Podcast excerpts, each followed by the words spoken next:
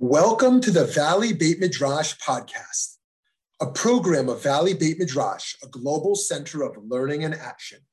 We're bringing you the best in diverse, pluralistic Jewish wisdom, all with the goal of improving lives in our global community. I'm Rabbi Shmuly Yanklowitz. Let's get started. Here we're going to look at Maimonides, Spinoza, and us to, toward an intellectually vibrant Judaism. Maimonides, of course, 12th century, one of the greatest, the greatest Jewish philosopher in our history, the classic Jewish thinker who strove to reconcile Judaism and philosophy and science. And Baruch Spinoza, where the, the issue of his ban, and his cherem, is still very alive, 17th century Amsterdam, is the classic Jewish heretic who revolutionized modern rationalistic philosophy and did much to undermine traditional Jewish beliefs, uh, uh religious beliefs.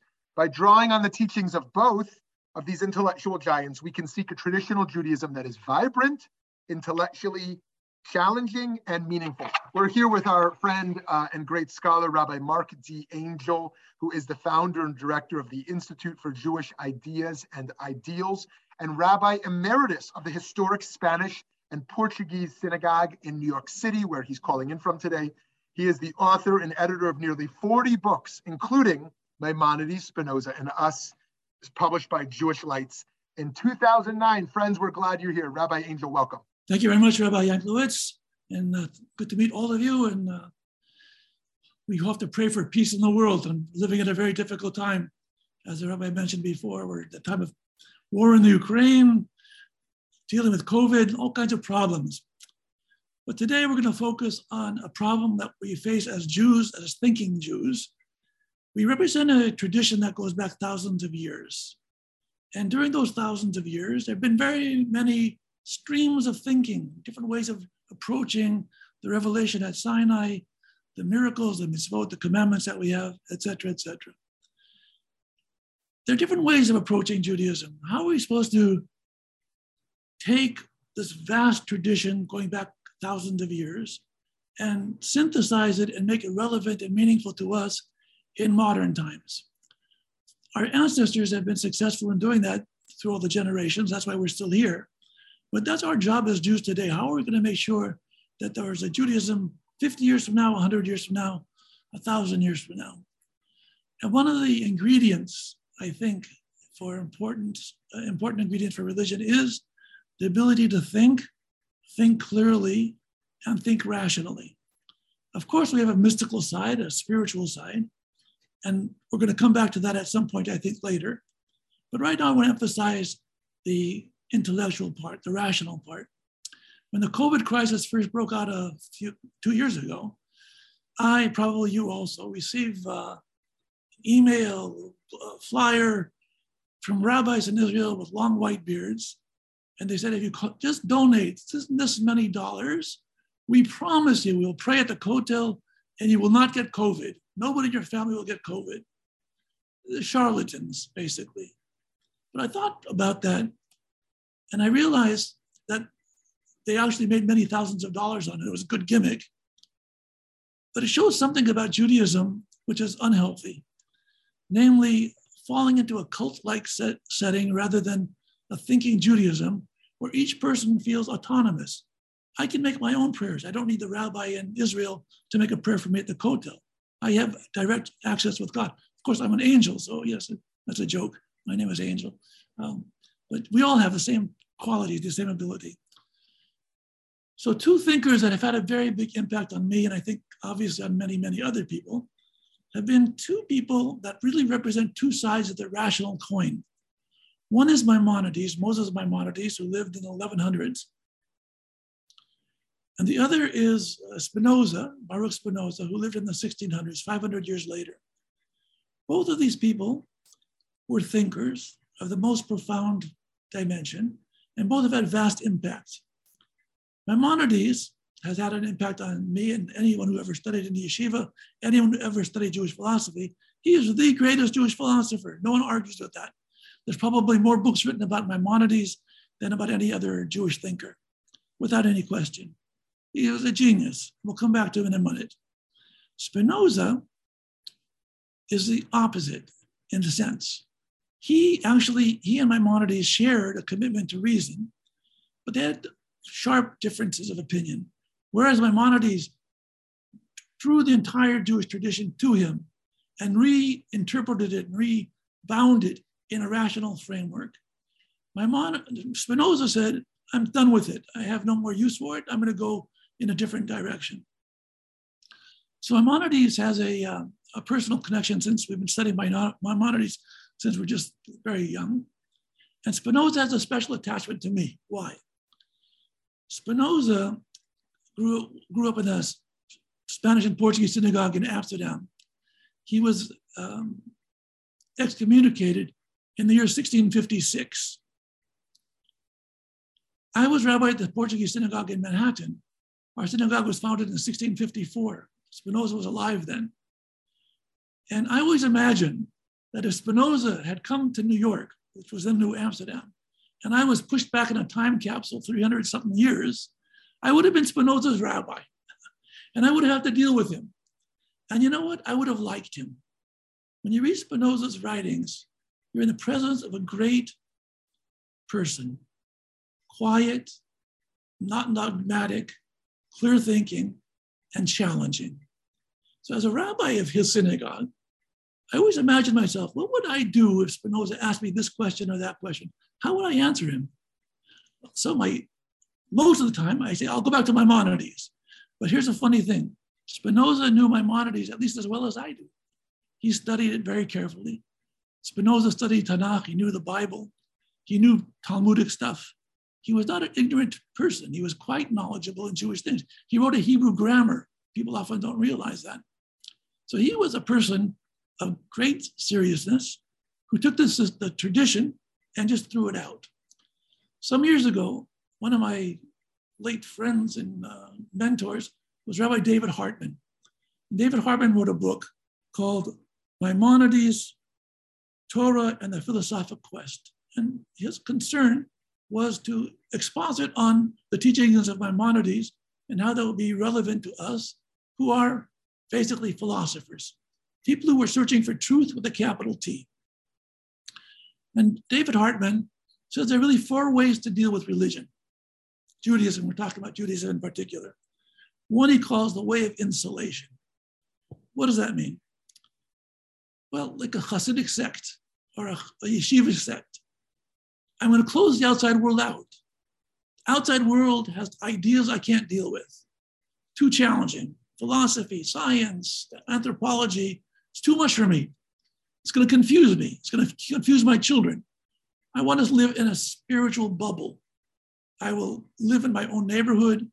I will have my own friends. I will not read books that are not supposed to be read. I won't watch TV. I won't go to Zoom. I won't go to internet. I simply want to stay within my own confines. The way of insulation is very popular these days because the, more generally speaking, the Haredi or the ultra right wing Orthodox tends to be in the spirit. In other words, we don't want secular education. It gets in our way. It confuses our children.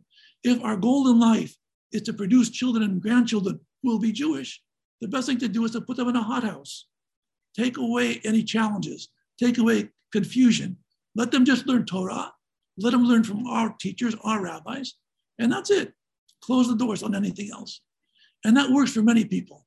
Obviously, there are hundreds of thousands of people who choose the way of insulation, and God bless them. That's their choice. And if they're happy with it, let them live and be well. But I'm not happy with it. And I think those of you who are listening here aren't happy with it. And many, many Jews, most Jews, they have brains. They want to think. They don't want to be restricted to an authoritarian, obscurantist setting. We have, God gave us all brains, and God gave us a sense of reason. And He doesn't want us to just be in a sect. He wants us to be able to come to Judaism as free men and women with our own power of thought. But the way of insulation is one way of dealing with coping with religion in a hostile or viewed as a hostile society, an intellectually hostile society. The best way to do is just shut the society out.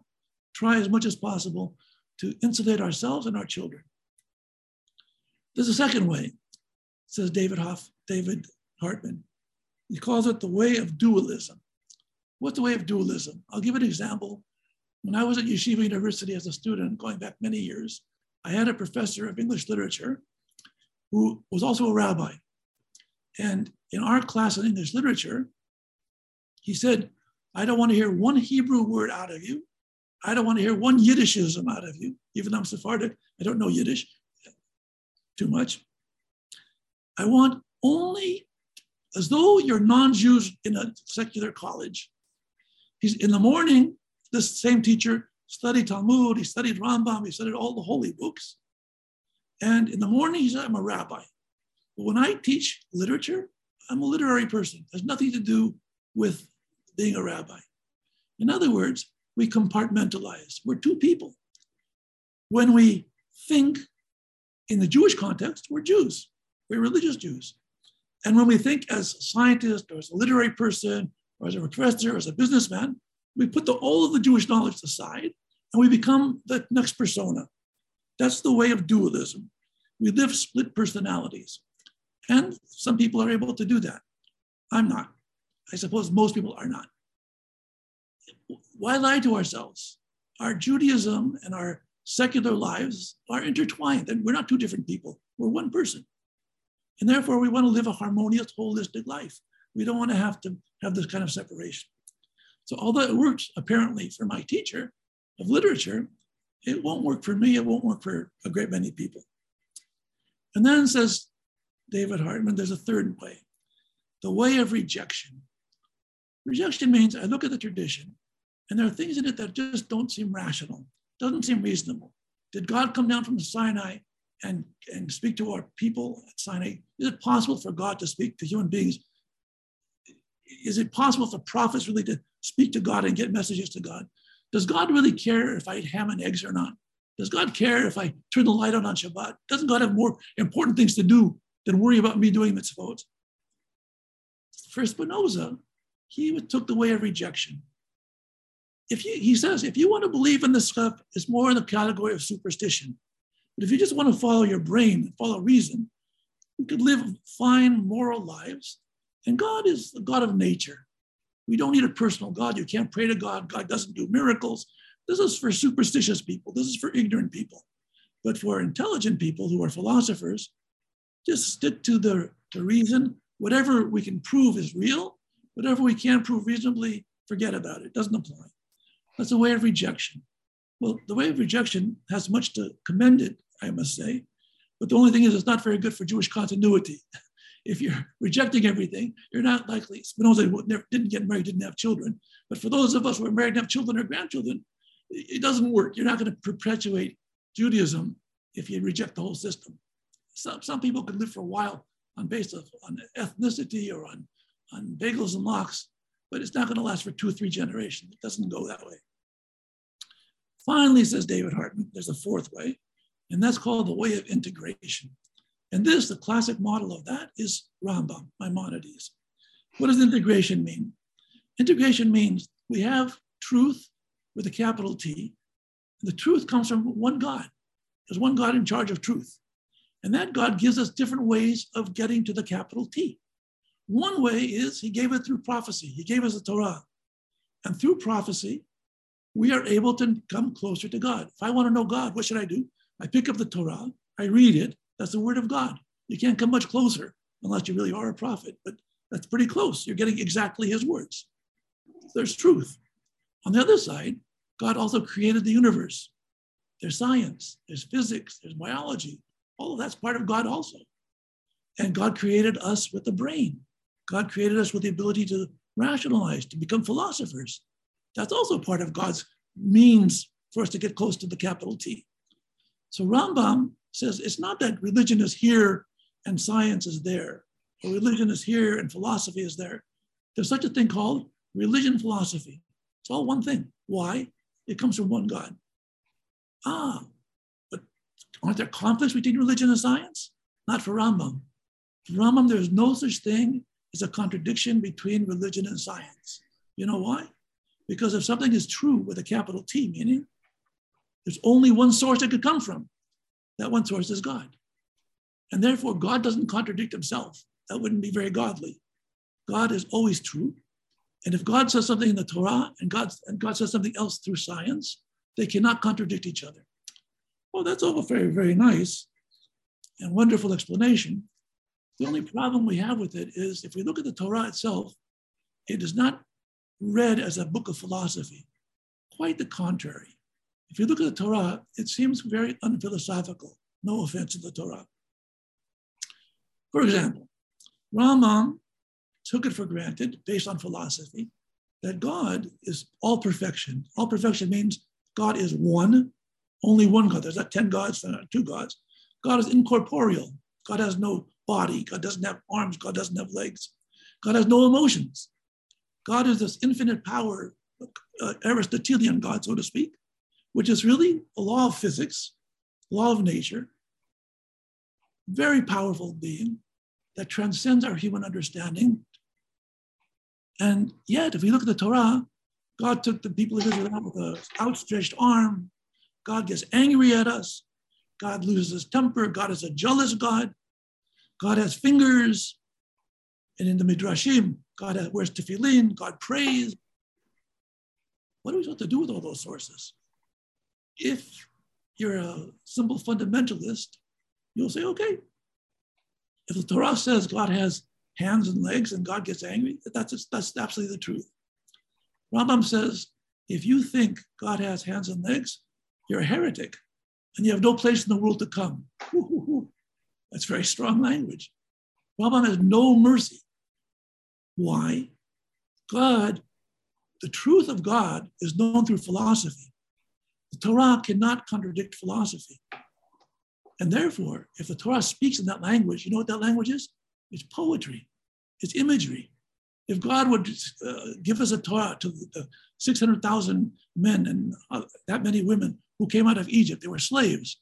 If God gave them a philosophical text, it wouldn't be possible for them to understand what it's all about. So Dibra Torah Kil Adam. God gave us the Torah in the language of human beings. It's a poetic work, and you have to be able to read it with a certain amount of sophistication.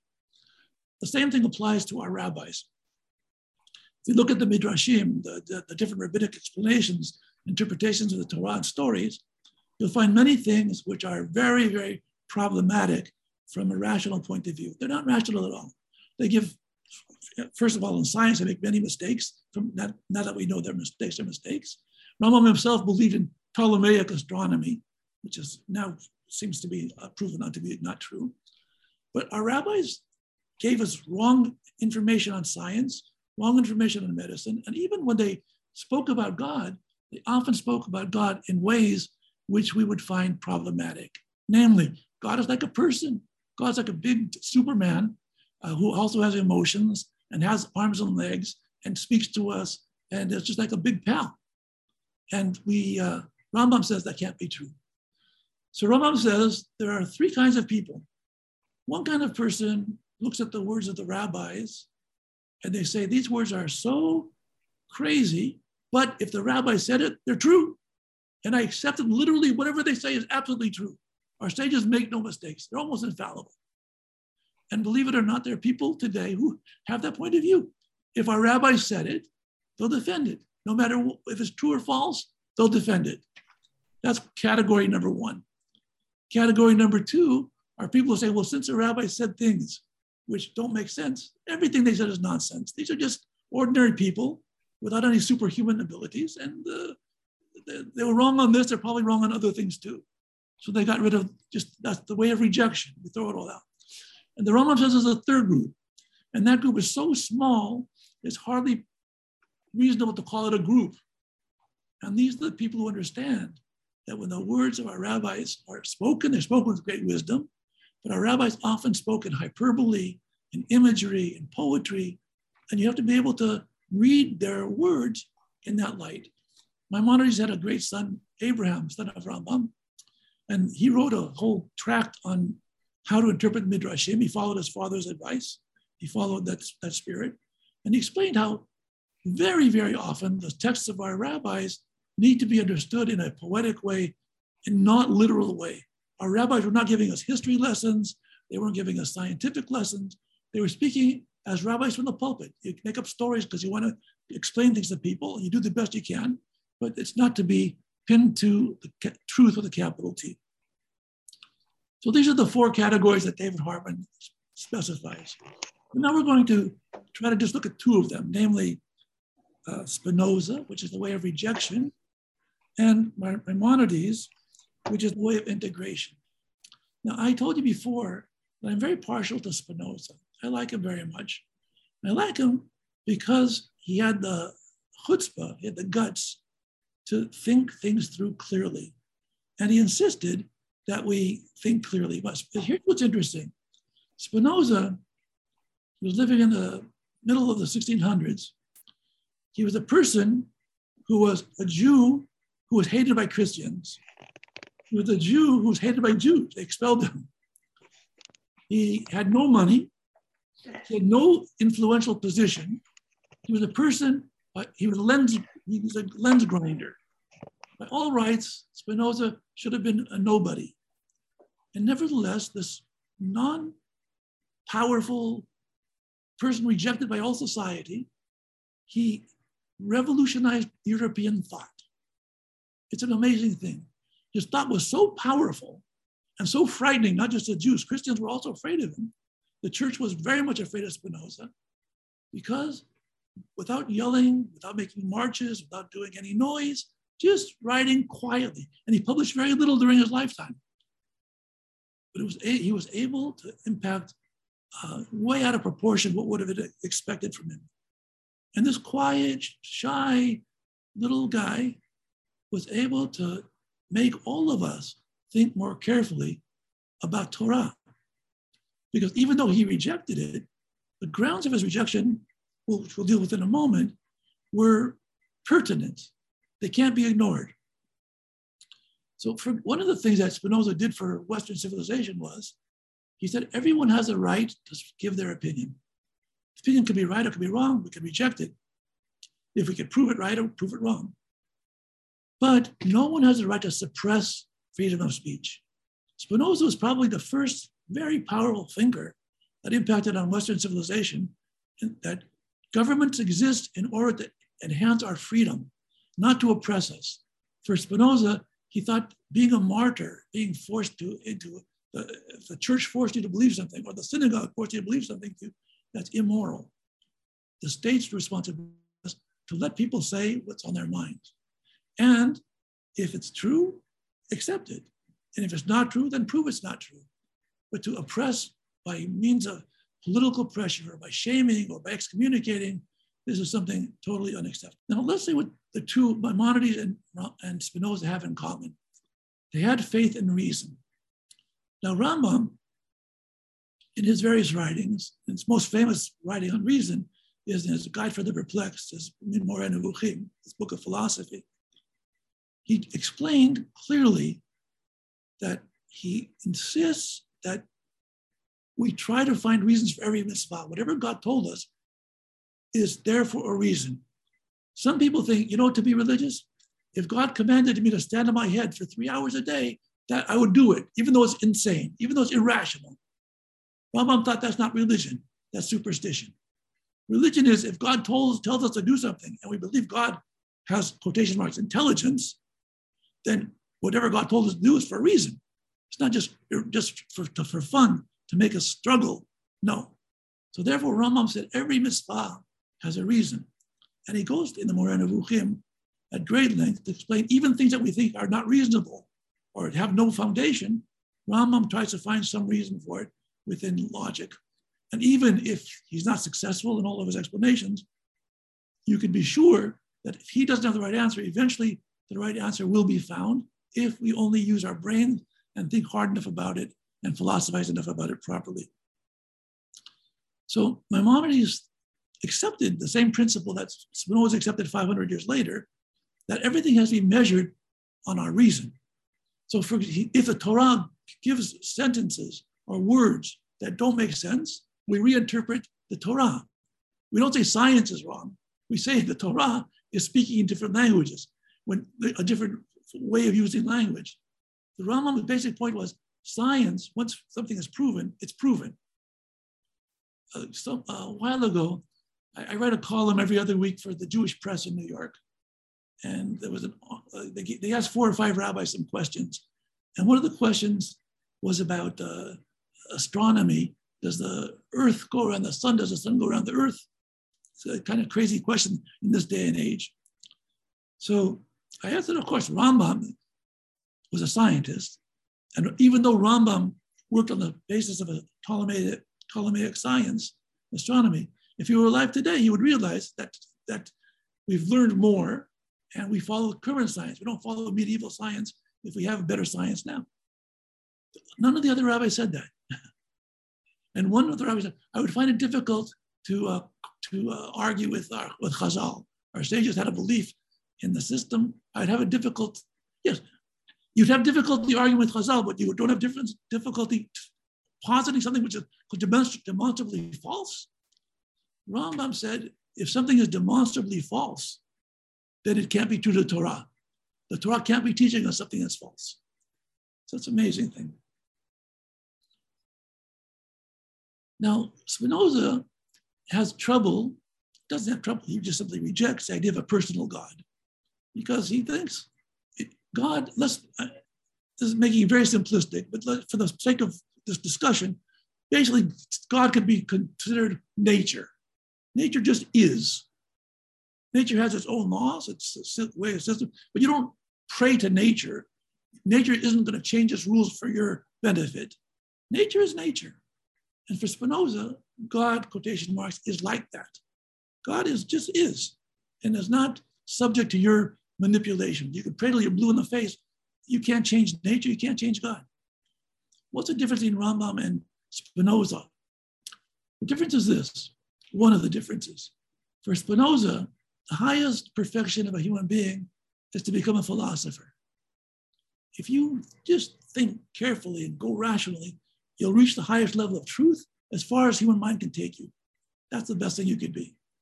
For Rambam, that's the second best thing you could be. The best thing to be is a prophet. What is a prophet? For Maimonides, you could not be a prophet unless you first were a philosopher, which is different than what many rabbis, uh, pietists would say. For Rambam, you cannot be a prophet unless you also know physics and biology and chemistry and philosophy and literature and psychology and everything else. To be a prophet means you're You've reached the pinnacle of human perfection intellectually. Then, if you're lucky, God will touch you and say, You know, you're intellectually a perfect person and you're moral and you're righteous. Bing, I now give you a prophecy. God can communicate with human beings. Now, here's the interesting thing, which I used to have problems when I was younger. I still do, I guess. If Rambam really accepts the idea of a perfect God without emotion, without arms and legs, without feeling, this super kind of Aristotelian, Spinozistic kind of God. How do we pray to him? So I once asked it to my teacher, may rest in peace, Dr. Feldblum, Meir Simcha Feldblum. And Dr. Feldblum said, Do you think Rambam didn't have that problem? Rambam had the problem. But do you think Rambam prayed every day? Oh, yes, Rambam prayed every day. Oh, that's your answer. Sometimes you have to bridge your faith and your reason. With reason, why should I think that because my stocks are going down today, which along with everybody else's, I'm afraid to say, all of our stocks are getting killed. Why should I think that if I pray to God, suddenly to make the stock market go up tomorrow? What, what kind of chutzpah is that? How, why would I think that God has nothing else to do except listen? If I, if I pray the laws of nature for the stock market to go up, is the market going to go up? Will it make a difference? So on an intellectual level, prayer is very difficult. On a spiritual level, I have a soul. I know intuitively that there's God. I know intuitively that there's I have a spiritual component separate from my reason. Rambam did not dismiss the spiritual part. In fact, interestingly enough, Rambam's son Abraham was very much influenced by Muslim Sufism. Was a, there's a, actually a Sufi movement called Maimonides, Maimonides uh, Sufism. It follows the Abraham Maimonides. So Rambam said to be perfect, A, you have to be a philosopher, but to be really perfect, you get a, a touch from God and this glorious uh, prophecy. Now, both Rambam and Spinoza had a very great difficulty with the following issue. What is the difference between religion and superstition? Actually, if you think about it, there should be a vast difference, but really there's also a very fine line between religion and superstition. What does it mean? I'm dealing with something beyond rational. So something beyond rational could either be very, very true. I, am touching God, something very, very true, or it could be something very, very false. I don't have a way to verify it. If I could put something in a laboratory, if I could put something through a philosophical grinder of my brain, I could come to a truth, I could come to reality. I have a geometric problem, I have a mathematical problem. Either it's right or it's wrong. I can figure it out. But when you come to religion, our God is one. God, we could pray to God. God does miracles. Those things are, are beyond pure reason, beyond pure philosophy. So Spinoza, in fact, he wrote this, it's called the Theological Political Treatise. And he opens it by saying the masses of people, they don't really have religion. They think they have religion. They don't have religion. What do they have? They have superstition. What is superstition? Superstition is a belief that there's some kind of divine power, some kind of great power that somehow or other we can manipulate. If I only say the right prayers, or I move the beads in the right direction, or if I do the proper incantation, or if I find a shaman or a, a magician, a seer that can do magic, they can make God do what, what I want it to do. They could cure us. If I give the right donation, I can get cured from COVID. Basically, is magic. It's superstition, not, not religion. So Spinoza thinks that religion essentially is just another glorified kind of superstition. That almost everything we do or say is not, not philosophical. Rambam says quite the opposite. Rambam says differently. When I was in high school, way back when, I grew up in Seattle, Washington, and I attended Franklin High School. I went to public school, for which I'm very grateful. It's a wonderful school. And I had a math teacher named Mr. Bosley. And Mr. Bosley was a very tough teacher, gave us very hard problems. And in one of the advanced math classes that we took, he gave us a problem, and right next to the problem, he gave us the answer. Well, that's pretty easy. I already know the answer. So what was what was the problem? So now you have to, here's the problem, here's the answer. You have to get work out this problem, do all the calculations until you get to that answer. If you get to that answer, your calculations were correct. If you get to that, you don't get to that answer, your calculations were wrong. And you have to go back and check yourself. I like to use that as a model of Rambam's philosophy. For Rambam, we have a truth. The truth is there is God. There is one God. That God gave us the Torah. That's the truth with capital T. Now we know the answer. God gave us these commandments to observe. That's the answer. It's a T, capital T, that's the answer. How do I get from here to there? That's the process. I've got a reason. Why do I do this? Why does it make sense? How can I verify prophecy? How can I verify the meaning of the mitzvot, et cetera, et cetera? If I come to a conclusion that I rejected, I did it wrong. I got to go back to the beginning and go through the process again. If I come to the T with a capital T, I come to the right answer, then I come to the right answer. So for Rambam, religion isn't superstition. Religion is real. Religion is, is our way of connecting with God, this divine force. And I, I have a couple of Rambam that I want to just quote very quickly to you. He, he um, Rambam has in, in the following, uh, it's in it, the laws of Avodah Zarah, laws of idolatry. I'm quoting Rambam now, English translation. Anyone who whispers a charm over a wound or reads a verse from the Torah, or recites a biblical verse over a child, lest the child be terrified, or one who places a Torah scroll or tefillin over an infant to enable him to sleep, these people are not only included in the category of sorcerers and charmers, but they are included among those who repudiate the Torah. Oh, what does the person do? Person has a, a wound and he wants to cure the wound, so he says the biblical verse. He says, I quote a, I, I quote a verse from, the, verse from the Bible, and based on this verse, I want the wound to be cured. Or I have a baby who's making noise, crying. So I put a tefillin, I put a mezuzah in the crib, and that the child should shut up and be quiet to get a good night's sleep. The Rambam says, not only is that not religious, those are people who repudiate the Torah. Now let's think about it. If we do that, do we think we're repudiating the Torah? We're quoting the words of the Torah. We're taking the Sefer Torah, we're taking tefillin, we're taking holy things. And, and what, what could be better than that? How can you be more religious than that? Rambam says, yes, you're taking religious symbols, but you're using them in a superstitious manner. If you use something as a super, in a superstitious manner, that's also not religion.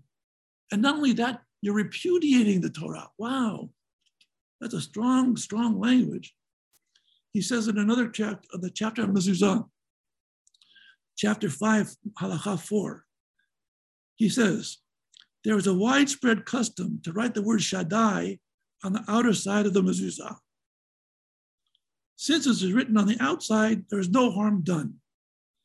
On the other hand, there are those who write inside the mezuzah names of angels or names of saintly men, some biblical verse or some charms. These people are included among those who have no place in the world to come. Oh, geez. Here's the people have a mezuzah. It's a amulet with a shema in it. You put it on your door as a sign of, that your house is a holy house. When you walk in and out, you remember God. What could be more holy than a mezuzah? And to make the mezuzah even more holy, I write the name of angels in it, or I write the names of, I write other psukim in it. Rambam says, you do that, you have no place in the world to come. No place in the world to come. That's pretty serious medicine. That's a big punishment. Why? What did I do wrong? Rambam says, you know what you did wrong? You treated a holy object as though it's magic. You treated mezuzah as though it's magic. It's not magic.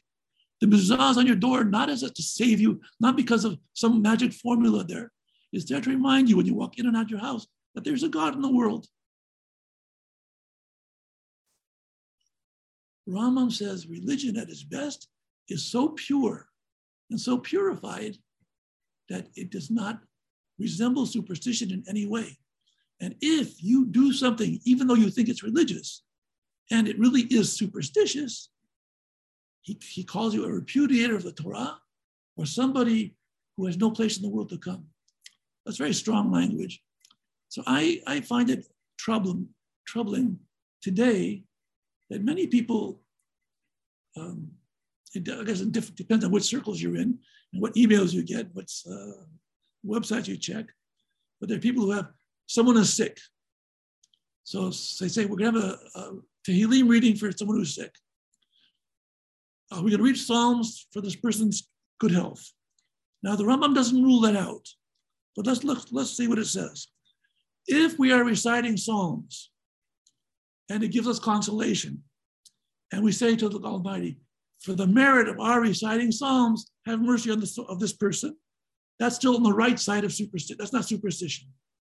But if I say I'm going to read these Psalms, if I read them if I read the Psalms six times over and I manipulate the letters this way and that way, that's going to bring a cure. That's superstition, right? So it's when I make my prayer for someone to be healthy, that's not that's fine. I'm allowed to pray to God. God could listen or not listen. That's God's business. But I have a, a right and a privilege to pray to God. How do I know I have the right and privilege to pray to God? Rama will answer very answer very quickly. Look in the Torah. Look at our prophets. People prayed. And God responded to the prayer. It means his legitimate form of religious expression. So praying in itself is fine. But praying on the assumption that I can manipulate God, if I only give so much money to charity, then God will do X, Y, and Z. Or if I only put a red ribbon around my wrist, or if I only have an amulet that's been prayed by a certain rabbi or a certain Kabbalist, then I'm going to be saved. This already from Rambam is the wrong side of uh, religion. That's not religion, that's superstition. We come to the question of the oral Torah. Our tradition is based on not only the written Torah and the prophets, the Tanakh, as we call the Bible, there's also the tradition of our rabbis. And much of what we do today isn't recorded literally the way we do it in the Bible. Much as the halacha that we call halacha is really derived through the Talmud and through the codes of Jewish law. So much of our religion depends on the authority of the rabbis. Rambam believed that our sages were brilliant, thoughtful, creative philosophers. And when they developed the halacha and they developed their interpretations, They did all of it with great wisdom. However, it requires equally great wisdom to interpret it. Sometimes they spoke one way, and sometimes they spoke in parables or riddles or exaggerations. Sometimes they said things that were based on the best knowledge they had for their time and which are no longer relevant when we have new information. And sometimes they spoke with quotation marks, eternal truths. So it requires a great deal of sophistication to be able to read and understand the words of our sages. For Spinoza, I don't, he says, I'm talking for Spinoza now, I don't like authority at all. Authority doesn't make something true or false. If a thousand people say something is true and only I say it's false, I still stick with myself because those thousand people could be misguided. And you know what? Rambam also agreed with that principle, by the way. Rambam said truth is not determined by votes. You don't count bonnets and say this, the more the more votes make something truer. It's not so. It may be that only one person has the truth and a thousand people are wrong. But Spinoza didn't have that ultimate faith in the rabbis that Rambam had. Rambam came from a tradition. His father was a sage, and grandfather, he comes from a stage where he understands the rabbis were very, very serious and very learned and very committed to the cause. Spinoza didn't come from that background at all. Let me just take a two minute aside. We're almost running out of time. So let me just give a two minute aside on Spinoza. Spinoza, I think his, his parents actually were born in Portugal and they were conversos. They were, they were Catholics. They were forcibly converted. A lot of Jews were forcibly converted in Spain and Portugal during that period of time. And over the course of time, some of them were able to get out primarily to Amsterdam, not only Amsterdam, but Amsterdam became a hub. And Spinoza's father, Spinoza was raised in a converso community where the conversos themselves came to Judaism, but they came to Judaism after having lived as Catholics. And you can't, for example, let's say they were raised as Catholics and they come to Amsterdam and they, we want to be Jewish again. Okay, you have to have two sets of dishes, meat and milk. I don't see that in the Torah. On, on Yom Kippur, you have to fast. It doesn't say to fast. It's like you, you have to oppress yourself. It does say. It doesn't say fasting. Nine times out of 90% of the stuff that we do, you can't get literally out of the Torah. Most of those things come out of rabbinic interpretation or tradition going back. Spinoza didn't have that. Rambam had all that tradition. Spinoza comes almost fresh. He learned, he learned in school as a little boy. He learned the, the, the Talmud Torah in Amsterdam, but he came from a family and whole family tradition of skeptics. There were people who were raised as Catholics. Some of those people, by the way, went back to Spain and Portugal. They said well, uh, they want to be Catholics. Some of them said, I'll be Protestant. Some of them became defected from the Jewish community. Many of them became very observant Jews. But Spinoza, if he were my student, I would have more gray hairs than I have now, but I would appreciate it because he would make me think through my Judaism more carefully. Rambam teaches us Judaism from the inside. He makes us stronger as Jews inside. Spinoza, great challenge is he makes us think and not take things for granted. And that's a great virtue. I think I'm a better rabbi. I think Jews are better Jews because Spinoza lived. I think where time is pretty much up. Now it's time for questions. If anyone has questions, I'm happy to try to. Amazing, amazing. Thank you, Rabbi Angel. Friends, if you want to unmute yourself, feel free to jump in with a question. I see we have an unmute from Adam Fisher. Yes, please. Uh, I would appreciate, uh, uh, Rabbi uh, Angel, if you would explain a little bit more about how uh, Rambam prayed, given his uh, view of God, um, and how he how he did that. Uh, there was a wonderful professor, Marvin Fox, who's at Brandeis for many years. He was a friend of mine, so passed away some years ago. And he wrote a number of things about Rambam. And one of the things he dealt with was exactly your question. How could Rambam, so to speak, compartmentalize? As a philosopher, he envisioned this God really basically an Aristotelian God. As a Jew praying, as a rabbi praying, he prayed with emotion and, and, and total belief. Marvin Fox suggests that Rambam never spells out how he was able to do that, but it's kind of magic. And I, I, let me, I'll give you personally. I, I, have the same dilemma. I think any thinking Jew has the same dilemma as the Rambam had, as that you're pointing out. On one hand, we have a very sophisticated idea about God. On the other hand, we feel emotionally we could pray. And we see in the Torah that Abraham prayed and Moses prayed and the, all kinds of people were praying.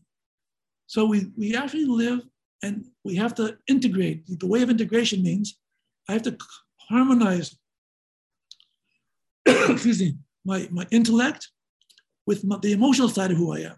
I also have a brain, but I also have a soul. And some, there's no formula that, that makes it happen, but when it happens, it happens. Falling in love. You, you can write a principle how to fall in love. A textbook won't get you there. When you fall in love, you know you're in love. so I think that's what happens.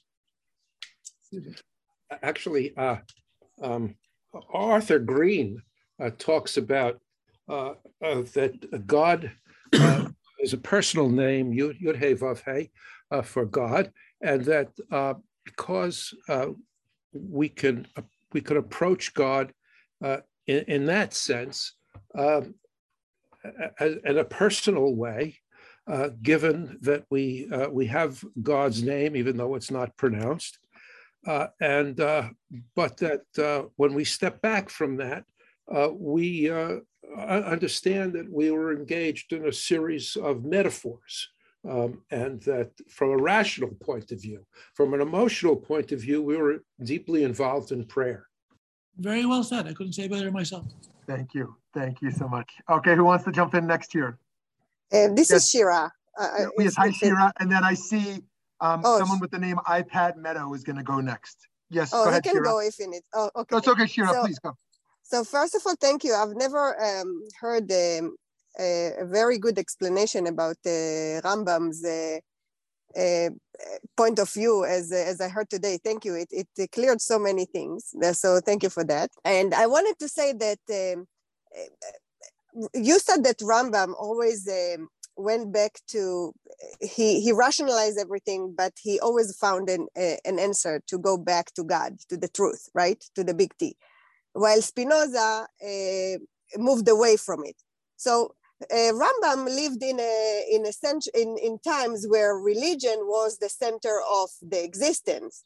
So maybe so my question is do you do you think or or is there any other philosopher that are similar to to Rambam nowadays because Spinoza lived in, in times where secularism kind of took over the world, right? So every so the center was the the, the, the, the human being and not and not religion. So so I, am kind of confused, uh, a little bit confused with my, my question, but it's like comparing two people who lived in different times and in different uh, uh, way of existence.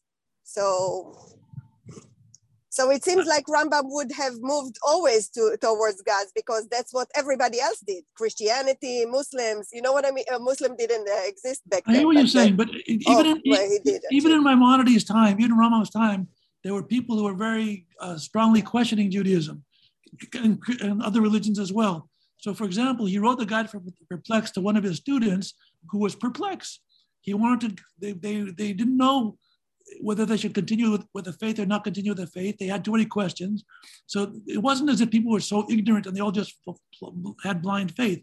There was also a time of, of intellectual ferment and religious ferment. Spinoza was still living at a time in the 1600s where the world, by and large, was still religious. The Christian world was still very strong. The church was still very powerful. How about today, when religion is very much on the defensive in most places, and where it's on the offensive, it's very offensive, I should say. It's the religion today has become very militant rather than very uh, spiritual in many ways. Okay, that's a generalization. I, I apologize, but the, uh, I think it's hard. I don't think you could have a philosopher today like Maimonides or like Spinoza because we, we're, we're in a different era. But you could have thinkers today, and every, every one of us could be a thinker that integrates their ideas and um, homogenizes them and goes to the next level. In other words, what we really need, in my humble opinion, is a philosopher who not only specifies the rational part of Judaism, as Maimonides does very, very well, but who also equally takes into the, the, the more spiritual, emotional, Kabbalistic part of Judaism as well. When I say Kabbalistic, I don't mean the superstitious Kabbalah. I mean Kabbalah at its essence, the spiritual spirituality at its essence. So there's still plenty of room for us to uh, advance in our religious thinking. It's just, um, I don't know who's doing it yet. That's Rabbi Yanklowitz's job. Great. Just before we go to iPad Meadow and our friend Barbara, and then I see Jim Salander's got a hand up. Um, our good friend AJ Frost writes writes in the chat. What does it say about Jewish philosophy that both Rambam and, and Spinoza had day jobs, doctor and lens maker? Would you say that the most effective and convincing Jewish philosophies come from a sort of lived in experience versus those who simply study texts? I, I love that question. That is, that's the best question of the day. I love it. My humble opinion is that that uh, Uh, has a lot to do with reality. In other words, if you're living in an ivory tower and you're in an academic world and you're just or in the Beit Midrash all the time, you have great ideas, but they're not tested by reality. They're ideas that are living in a hothouse. I think, see, I'm, I'm, let me go back to myself and many of my contemporaries. We, when we were grew up in the olden days, there weren't that many yeshiva high schools around. So we went to public school. And I'm grateful. I have a master's degree in English literature from City College, besides my rabbinic degree. And I'm grateful to it because it opened my mind. And I think the best rabbis, I hope Rabbi Yanklowitz, you also have a good secular education. The best rabbis really are those who have had to test their, their religion in the real, quotation the real world. It's not uh, isolated, insulated religion. It's how do I function as a thinking religious Jew, even though I had to go to school with people who were not Jewish, not religious, even though hey, I studied literature and science and whatever else that everyone else has study. I think Rambam and, and Spinoza, because of their world experience, I think that did give them a little edge. I don't want to press the point, but I, I think it gave them an edge. That's, thank you for raising that question. Okay. First of all, Rabbi Angel, thank you very much. You opened some wonderful doors. And Shmuly, you've always heard me say this, and I'll say it again. Um, the real purpose to me for following Judaism and and and the appreciation I have for Judaism is that there are so many brilliant people that have so many diverse opinions about what Judaism is that I boiled it all down into one little thing. However, we pray, however, we believe, however, we behave, it all ends up being the purpose is tikkun olam. Okay. Thank you, Barbara. okay. It's a good point so much. Barbara. Thank you. Good. Okay, iPad Meadow. Wonderful. Okay. I'm a psychologist and I wonder what you think uh, the Rambam or Spinoza would have to say about the works of Freud and the unconscious. I don't think they would have envisioned it. They'd have to. It would be very difficult to guess what they would do in their world, in their world that they lived in. That's what I wonder. And and because most uh, scholars did not live in the modern world, then would you say that uh, philosophical Judaism uh, has uh, uh, much to learn? I think that all of us have much to learn. So I, I, like to look at Judaism as a process. It's not a thing. It's not in a box. No matter how much we know, we, we know 1% of what we're supposed to know. But what do you think about Freud's ideas of the unconscious? I'm not a Freudian expert. I can't comment. I've read some stuff about him on dreams. I've read some stuff of, of his about religion and Moses some things I think he's got crackpot, and some the, about Moses I think he was a little bit off the base. And about religion in general, I don't subscribe to his stuff. However, he had insights about how the human mind works, and I don't think all psychologists agree with Freud. Uh, you know more than I do on this subject. However, my basic theory is that the more we learn, the more ideas that are brought into the process, the more we read, the more we're able to synthesize all this material and come up with something better, something new. And so I, I think we should look at Judaism as an open ended book. We have lots of stuff behind us, but we also have thousands of years ahead of us. And I like to think forward, and we should draw on whatever sources of knowledge that we have. It's all to the good. Thank you. Thank you, Rabbi. Okay, we're going to go on to Jim Salander. Uh, the, the Musar teachers reminded us that that Judaism is where the rubber meets the road, where it does in your daily life, either across whatever spectrum, your patience, your generosity, your chesed, and so forth. I can hardly hear you. I'm sorry. I said, I said the Musser teachers have looked at this in terms of the personal, uh, the, the, the management of the individual philosophy and the practice of Judaism on a very practical level with the various characteristics and made a study and reminded us of the unconscious and that we had to practice things to escape the unconscious biases that we had and learn how to behave better. And so I think that that the idea that that Maimonides or Spinoza have a corner on the market, I think is I, I, don't I don't particularly like I like to study them, I like to read them, because I think the real value is the struggle. That's what our value is, and that's what we should be encouraged to do. And not simply to accept, I think we should read this, we should read that, but the story of Judaism is a story of struggle. And it's the fact that we don't have the answers, but we simply have more questions, which has been the fuel that's kept the, the, uh, uh, the Jewish mind alive, is the continual search for questions with curiosity. Aside from that, I mean, I like, I like your predecessor, Rabbi Soloveitchik, uh, uh, uh, uh the, um, I think Rabbi Sacks meets the criteria that you were looking for of modern thinkers that can make the bridge. And uh, um, Zalman Schachter Shalomi of the Renewal Movement was, was a huge bridge maker in terms of bringing lots of other ideas to the Jewish community and incorporating them in a very meaningful Jewish way. I'm not going to argue with you. I agree with you. One quick question, though, for you on Spinoza. Do you think part of his excommunication had to do with the economics of the time and the slave trade? and his belief that slavery was bad. It's, it's only 23. It's hard to it's hard to, to to guess.